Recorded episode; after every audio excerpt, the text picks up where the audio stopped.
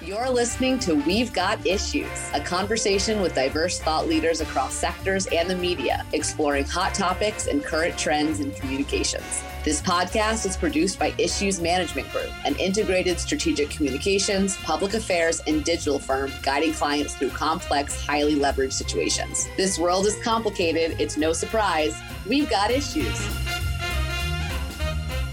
Hi, everyone. I'm TJ Winnick.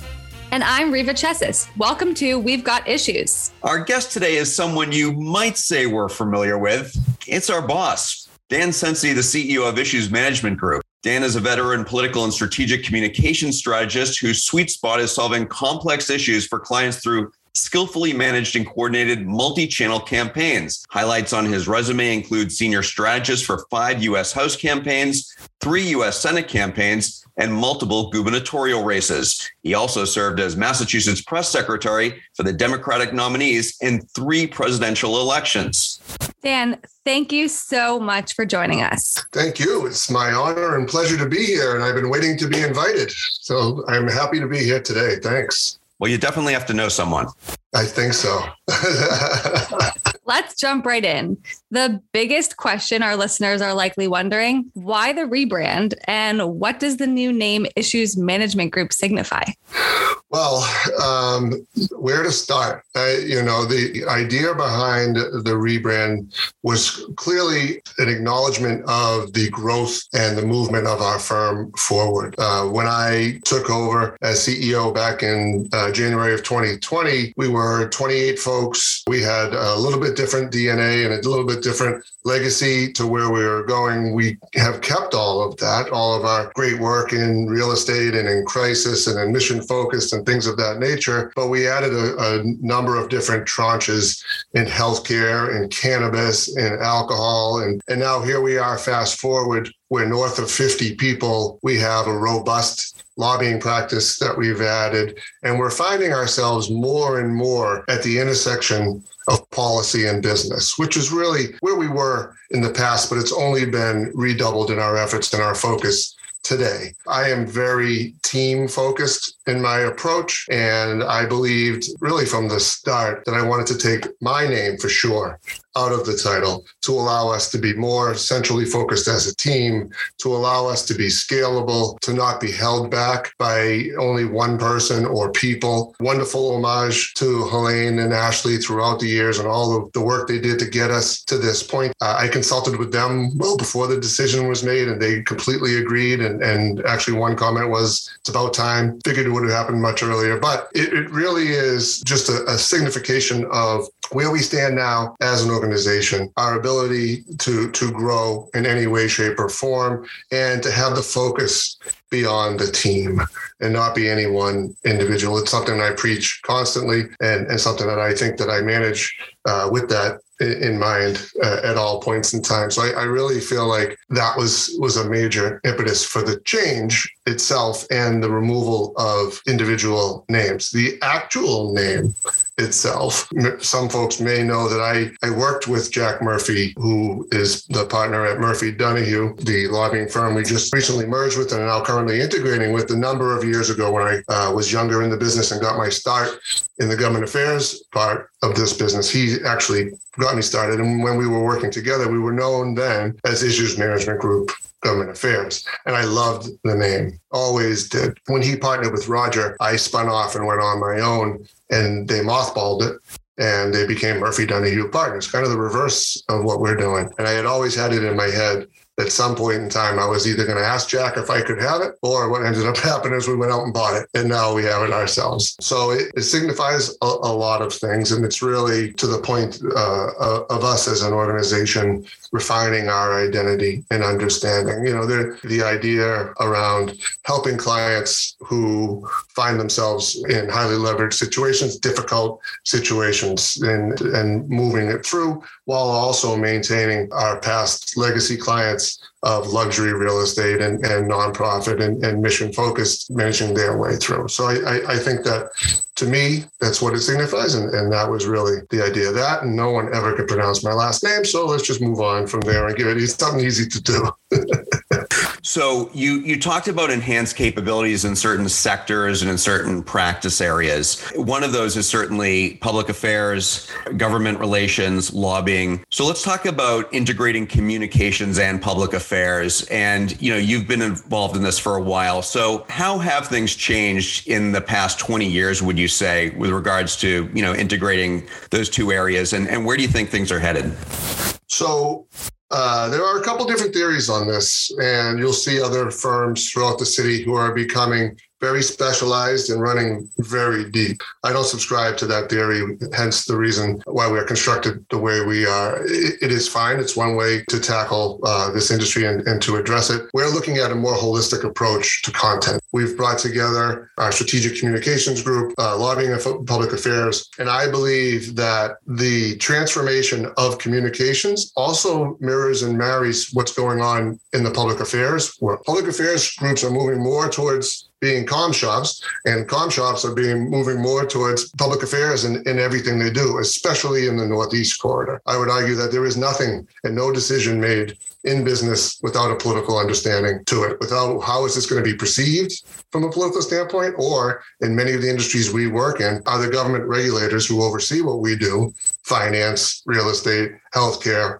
constantly interacting with government, how are we how are they going to perceive what we're doing and what do we need to consider relative to how they regulate us and how they govern over us. You'll see in many of the coalitions we work on, or many of even straight lobbying government affairs, as we, you saw with uh, the campaign that was run for the Mass Brewers Guild, there is a communications component to all of that. How do we take consumers, activate them, message them appropriately, and then have them advocate for the outcomes they want into government, into the legislature, into others. And I think that that's moving more towards that way than anything, especially in the in the communication side. And then bringing that all in with di- digital capabilities. Within five years, I don't think we'll be writing press releases anymore. I think they're going to go away entirely. I think they've almost already have. You know, I think that media uh, releases and, and, and alerts and things of that nature are all going to change and go to digital. Owned media is going to ultimately be the king of what all that is. And that's just kind of this smorgasbord of paid, earned, you know, all together. We're just calling it owned. And, and it's all going to have to be integrated because what we do we're content managers. We provide information. We show our clients in the best light possible where others can consume that information and understand what their brand is, what their values are. And people more and more are going to social media, to self publishing, to podcasts, to Reddit. That's where us as communications professionals and us as content managers need to go. Fish where the fish are, provide the information where people consume it right? And that's why since 2010, there's 40% fewer reporters in the marketplace and 35% more communications professionals. That's real data. And the reason is there's not less news, there's more. There's just far more outlets for folks to consume it from. There's no more getting the, the Boston Globe, Wall Street Journal, New York Times delivered on your front stoop, sitting down every morning with your coffee and reading those three publications, maybe the post you add to it. Or I read far more newspapers than I ever did, but far less of them because I read them all online. I consume information from different places relative to where I am, uh, and I read from far more different sources. So us as communications professionals need to understand where our end users right, are and where they're consuming information about our clients, find a way to manipulate that, find a way to influence that, which is what we ultimately do, to ensure that our client's message is amplified through those channels. So that's where we're going. That's what we're set up to be. And and and once we have those three facets fully integrated and fully built out, then we as an organization will have that firm infrastructure to be scalable, to grow as we need or cut back relative to the, hopefully not, but relative to the marketplace and where that is. We took the snow globe and we shook it pretty good. And we let things settle a little bit, but then we, we shook it right to its core and changed just kind of the infrastructure of us and how we do business. But I, I personally think it's the way to go and the right to do. And the reason why I think that comes all the way back to the people. If we didn't have the staff that we have, if we didn't hire with an eye towards amazing writers, strong personalities, strong individuals who can lead and to who can give advice to clients in the way that we do, then our model wouldn't work But it does. And the reason why it does is because of the people that make up this organization. Dan, you talk about communications and public affairs being linked, especially in highly regulated industries. Uh, energy is another mm-hmm. uh, sector that we're doing a lot of work in. Absolutely, and it's and we saw with this a speech I was at yesterday by the Speaker of the House that the House itself and and, and government in general is making a huge push towards wind. We here in the Northeast, we have a, we have a, a untapped and unlimited resource of green renewable, reliable wind energy. And what's that going to look like? And we here in Massachusetts have the ability to be a leader in that sector. There's uh, Mayflower and Vineyard Wind are already creating these wind farms uh, out in Nantucket Sound and, and other places. And, and what that is going to create is a whole cottage industry around the cabling, around selling back into the grid, and where that goes. And we, as a communications firm, are poised to be very helpful in that space and take a, a role in it. And, and we'll be intentional and active in how we pursue that. And I liked everything that you said about where we're headed in terms of meeting people where they are with digital content. And, you know, you tapped into something that we usually ask reporters when they come on the podcast, which is, is the press release still a valuable tool? Is it, you know, a dinosaur? Our listeners are going to have to go back to past episodes to hear what other people have said about that. But I want to take a step back and ask you, Dan, what were your priorities when you first became CEO? And and how have you approached tackling them? I know you mentioned some of that being relying on your team, but you know, how else have you tackled your priorities as CEO? So my number one priority was don't F it up. There we go.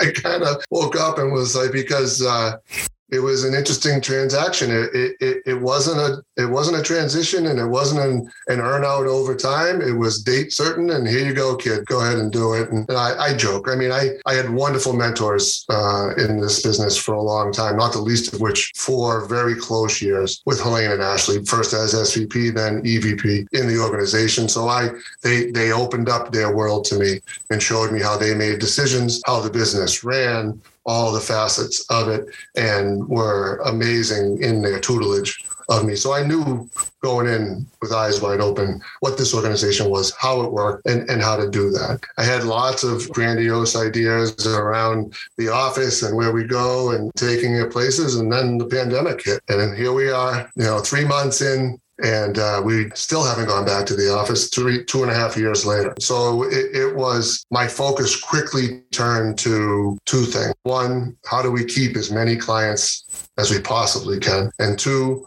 how do we ensure that our team and staff members are first and foremost okay and I mean that term because there was a lot of checking in, a lot of ensuring that helping people. We had, you know, hate to use it, but at unprecedented times and no idea how everybody was going to react to all of that. Working from home, having kids run around, having dogs, being 24 years old in the North End in a one bedroom with nowhere to go for eight hours a day. I mean, there were there were myriad issues across the board that staff had to to deal with. And from it has been born many things that we still employ today. The, the senior and, and uh, account manager check-ins on Monday, the Wednesday morning Palooza meeting that we have that I love to have with all the account level staff and have gotten to know everybody in the organization uh, so much better from that. And then of course, Thursday Night Live, which really was are you okay? Are we okay? I mean, TJ will remember we had a call, a conference call every morning for like the first two months at 8:30 in the morning. Everybody okay? All right. It was every day, right? Senior staff, what's going on? What are we doing? At the time, we were running City of Cambridge COVID communication. So we kind of really knew on the cutting edge of what was happening. And it, it evolved from there. But then it, that we've moved to a, a priority of, okay, we're not going to blow this thing up. We're going to live. We're going to be all right. We're going to still be an organization. Oh, wow, we can actually prosper in this because of the work that we do and the needs of our clients. Yes, some went away, but some came. And then it turned to, all right, we have this organization. We're stabilized. How do we make it grow? And what do we want that to look like, all while riding a bike and putting it together, right? I'm, I can not put any more cliches into this podcast, Ben. I'm sorry, but uh, it's been different iterations of that. Uh, of are we in triage mode? Okay. Are we in stabilization mode? Okay. Are we in have an ability to hire up and to grow? Yes. Can we focus on growth in healthcare? Yep. We turned and we did that potentially. Can we grow in cannabis? Can we grow in energy and other places? Can we go out and now and, and acquire a lobbying firm and, and bring that in to bolster that tranche of the business? Yes. And and can we, now I'm I'm into more of visionary mode of, of an execution to what that vision is. And it's not, oh my God, this whole thing is going to die and melt. And what did I do? And where are we? I mean, there were times of, you know, oh boy, there's nobody behind me with now 50 people that look at you for what they need to provide for their families, what they need to further their careers, the business side of it and the numbers, that's for Steve. And that, that's just numbers on a page. But the culture of who we are and the community of who we are and the sincere responsibility that I have that people trust me, that follow me, and I'll take you to someplace that's going to hopefully present you with the opportunity to be successful, to be fulfilled, to allow you to have what you need to provide for your families and to move forward. That's my focus.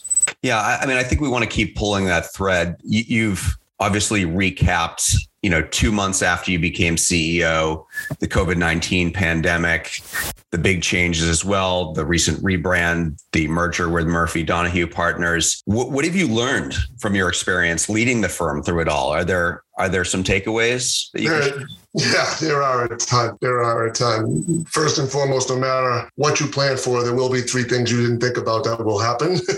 and generally, those will be the three biggest things. But Only three? Yeah, well, hopefully, uh, uh, it could be 10. I am constantly reminded of how amazing the people that work in this firm are. And all I need to do is get out of the way and not oversteer this ship. And my job is to provide people expectations and the tools they need to meet those expectations. And then they go and do it. And the less that I get in the way, the more we succeed. And I'm constantly reminded of that. It, it, it truly is amazing. And, I, and I've learned how to delegate. I never managed a large organization. I, I managed campaigns with hundreds and hundreds of people on them, but that's different. It's diffuse. And, and after November 3rd, it goes away. You know, that's, it's not this campaign, this place we have has a November 4th, right? It's, it's a, little bit different to that. So I needed to learn to, to lead and, and I've made my share of mistakes and along the way, and you clearly learn far more from those. Um, I needed to learn that not everybody thinks like me. Not everybody processes information like me. Not everybody's motivated by the same things that I'm motivated by. And I needed to learn to understand people's motivations is to make them happy. Because if you know where they're going and why they're doing it and what, what they're attempting to accomplish, and you get them to accomplish that, then that is what success is for individuals. And every single person is different. So I, I think that the greatest takeaway I've learned from managing a business and managing people is that is it comes down to setting clear defined expectations and then providing people with the tools they need to be successful and then the last point is is again understanding people's motivations getting to know them what makes them tick what makes them drive and and what ultimately they see as them being successful yeah, I think that's great. The last thing we wanted to ask you about, you touched on it for a brief moment, but talking about going back to the office, you know, a lot of people are already back. Where do you stand on in person operations and how do you think it's worked for our firm to be strictly remote for these last few years? Okay. So that's like three totally different major parts to this. Let me let me start with I think we've been amazing these last three years. I think that we've almost doubled in headcount. We are you know up in clients. Uh, in where, where we stand right now, we're north of 100 clients. What we've done and, and how we still continue to produce exemplary work for our clients. We are quickly being reaffirmed, I guess, or even known as the premier communications firm in Boston, if not the Northeast corridor. And with that comes a lot of responsibility, and with that comes a lot of, of eyes on you and, and heat on you. But but we're ready for that and to take it. So how have we done in the pandemic? We've done amazing. And we've done it because our people are smart and they're resilient and they find ways to figure it out and get it done from their living room, from their basement, from wherever they may be. I think the office is going to be amazing. Uh, I think that it's going to be it's going to affect people differently based upon their previous experiences. Two generations of hires within our organization have never gone out with a colleague for a beer after work. Never, not once. It's basically what we do four times a week, right? I mean, it's like, you know, I've been doing it for 20 years. And so much of the workplace happens there, right? You know, to let your hair down a little bit, let people know about yourself, or hash out some things, or talk about client work if you want to, or talk about the Celtics, talk about what's going on, where, where things are, and understand and not have to have everything be so overscheduled and only have a half an hour to meet because you got another team's meeting at 10 o'clock or, you know, where that is. I, I think from a culture standpoint, it's going to be unmatched. From a work productivity standpoint, it's going to be interesting to see. I think we could be more productive because we're very productive, but I think we could be even more because what's missing from our world right now is the drop-in meeting. The TJ jumping and poking his head into my door saying, "Hey, CBT wants to know da da da da." Is that okay? Yes, that's good. And that took seven seconds, not a half hour scheduled meeting to find time on Dan's insane calendar on Thursday, the 22nd, you know? And I think that just the speed of things and, and information transfer as us as a group will be far more efficient, far more spontaneous, and far more creative. And I think that that without question, that'll happen. I think that account level staff don't know what they don't know. They haven't seen a group integrate together. They haven't gone into an office. They haven't had a massive event happen in the world and all of us sit around the table, watch it on TV, and then share how we feel about it. Things that you just experience as a as a unit, as a family. I know I use that term a lot for us but it's true. And and having us all, we've we've really designed our personal office space with a lot collaboration areas, a lot of places for folks to sit together away from a desk. The hive area where it's going to be all the actions going to kind of take place. I think that that will enable a lot more integration of culture and of our ability as leaders. The three folks I see here on the screen are all leaders in this organization to impart our experience, our knowledge, upon account level staff as they grow and become leaders within the organization as well. It's also, you know, it would just be good to see everybody every day, you know, and, and to come in with a cup of coffee in the morning and, hey, how was your night? How's what's going on? I have formal relationships with everybody in the organization. I've worked really hard to kind of have that. I think pretty sure I, I could tell you something about everybody, if not a lot of things about everybody. That's been hard work. And not everybody can do all that. But if you see people, you know, you happen into them and you have water cooler talk and break room and that kind of stuff, I just think it'll be that much better for us as an organization. We don't have to be there every day. I think we need to learn and take from pandemic what what worked. You know, I, I don't think we need to fight traffic every morning to be in there when we can have a senior staff meeting on Teams and go in at noon or not go in on Monday. Who cares? You know, I think our where we're coming from at Riva is going to be a standpoint of you don't have to be at work every day, but you have to be able to be at work every day. And and we'll see and we'll react to how our clients run their businesses. We as a service industry and a consulting industry react to the marketplace. We don't really shape the marketplaces because our clients are out there. We'll tell you this in terms of the back to work idea, the second it becomes a deterrent to success in your business, everyone will be back that will that will be the determining factor. And I predict that that will happen. I don't know when, but it'll happen. Once we're all in, once we're all there, and folks are are hearing about, oh, we went to, we went to this, we did that, or oh, in our office, or they come and see our office, and and then people will be like, oh, shoot, we need to do this. You know, certain industries they'll probably benefit from this and, and not have to have overhead of offices and things and just have folks be feel comfortable and be home but in a real network focused individual and personality focused business like ours i think we'll benefit from that yeah you touched on it but I think that new hires, especially, will benefit from being back in person. I mean, I think we have a very welcoming group. So I think from a cultural standpoint, you know, folks that you know join the firm recently feel like they're part of our firm but i think from you know on the account work and whether it's receiving guidance or mentorship or like you said being able to duck your head into someone's office or cubicle and ask a question um, just to make sure they're sort of on the right track i think that's going to make a huge difference you know just in terms of their comfort level with getting up to speed uh, on the work yeah. I mean, think about this, TJ. Think about how many account executives haven't asked you a question because they looked at your calendar and you were in a meeting and, or they were, you know, do whatever. And then the question went away. Right. As opposed to they could wait till they see you or, or pop their head in or, or do whatever. I mean, it's got to be countless numbers right now because we're so, as a necessity, structured in our scheduling because we're all over hill and dale and not in one location. So the only way for all of us to get together is to say we have a teams meeting at 9:30 on Tuesday. That's when we'll all convene. Bring all your questions. And then what happens in the 18 hours before that, who knows? Because things come in and come out, and, and it's just that's what's lost. Yeah, Teams has been uh, become the new water cooler.